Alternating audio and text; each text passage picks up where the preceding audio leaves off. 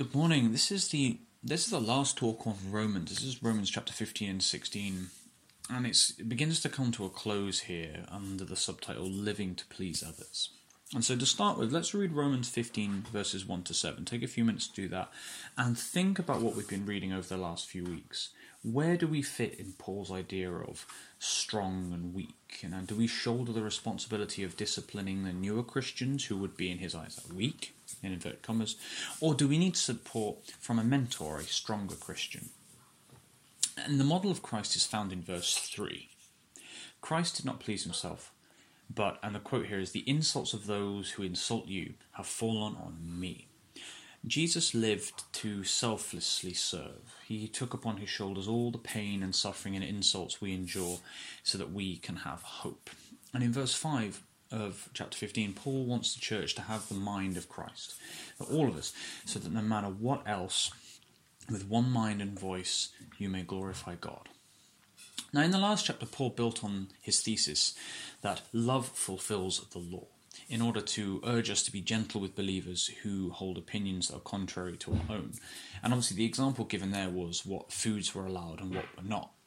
And he wants the mature Christians to be so filled with love that the new and weaker believers can be gently taught and disciplined and not forced into the faith.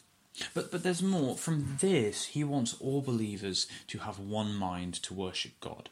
Like if every Christian loves and if every Christian makes allowances for the faults of others and doesn't ruin their relationships by arguing about petty things, then perhaps all the church will be able to come together to glorify the Lord. And in verse 7, then Paul says, So accept one another as Christ accepted you. Basically, Jesus accepts you when you're awful, makes huge allowances for you, loves you despite all your faults. That is the mind of Christ. We should be treating everybody like that.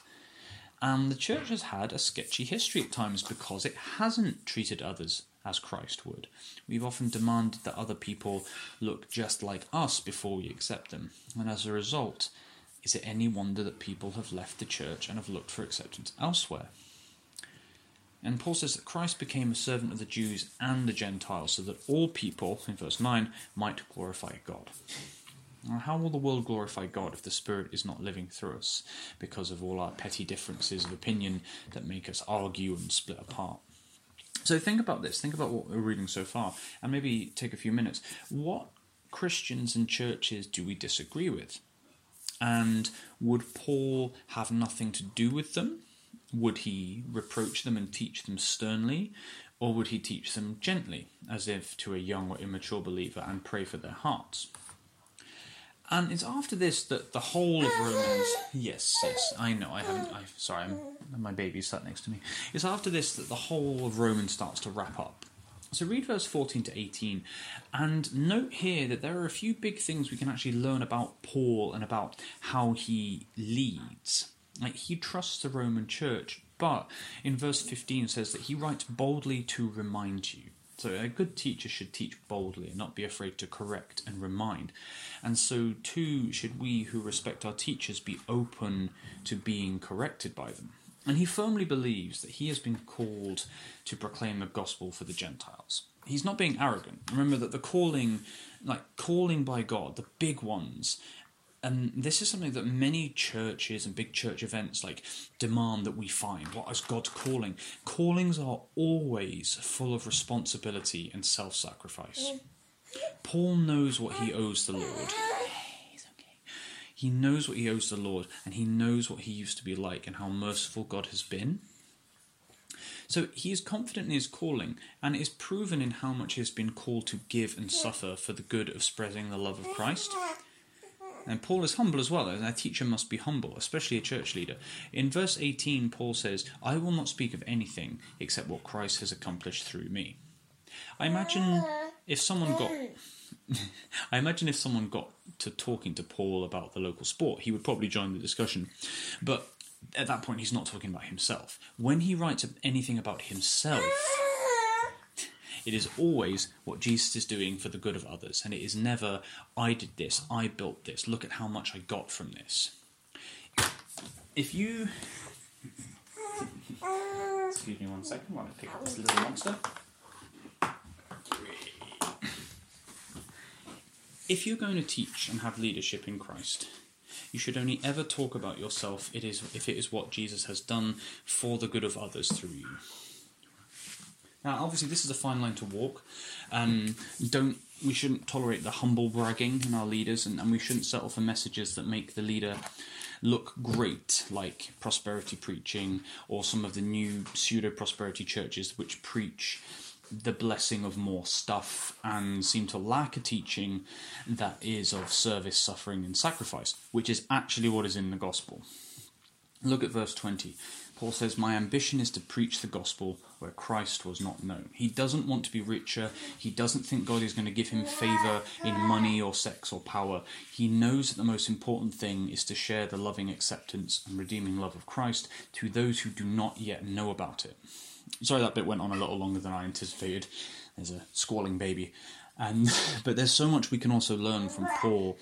And, and we finish chapter 15 with Paul explaining that he can finally come to Rome. And he explains his travel plans in the next few verses if you want to read those.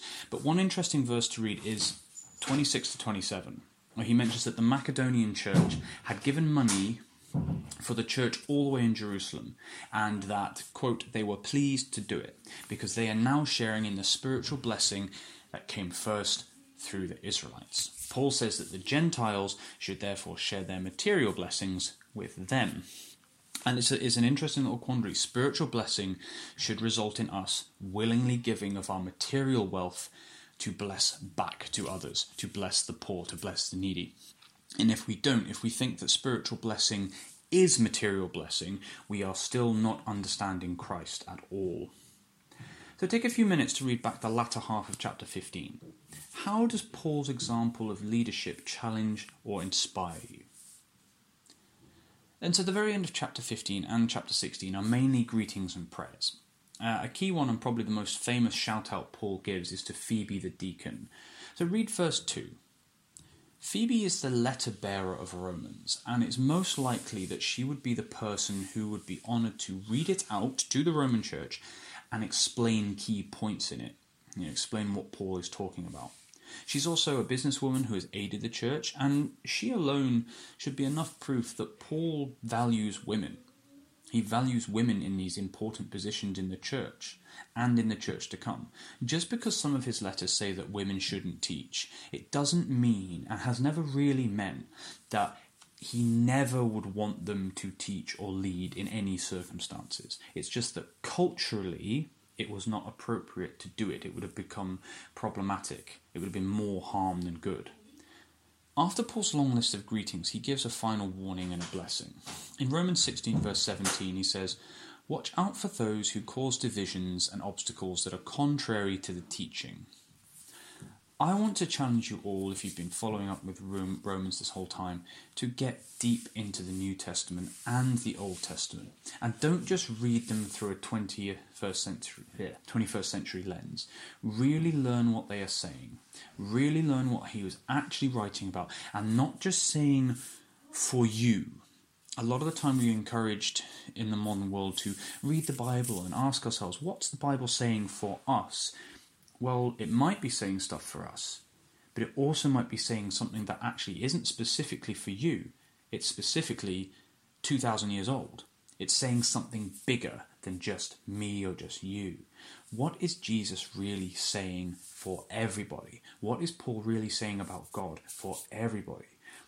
We shouldn't accept teachings that make us suspicious we also shouldn't accept teachings that make it sound like all our dreams are about to come true. Both of those things are too are too modern.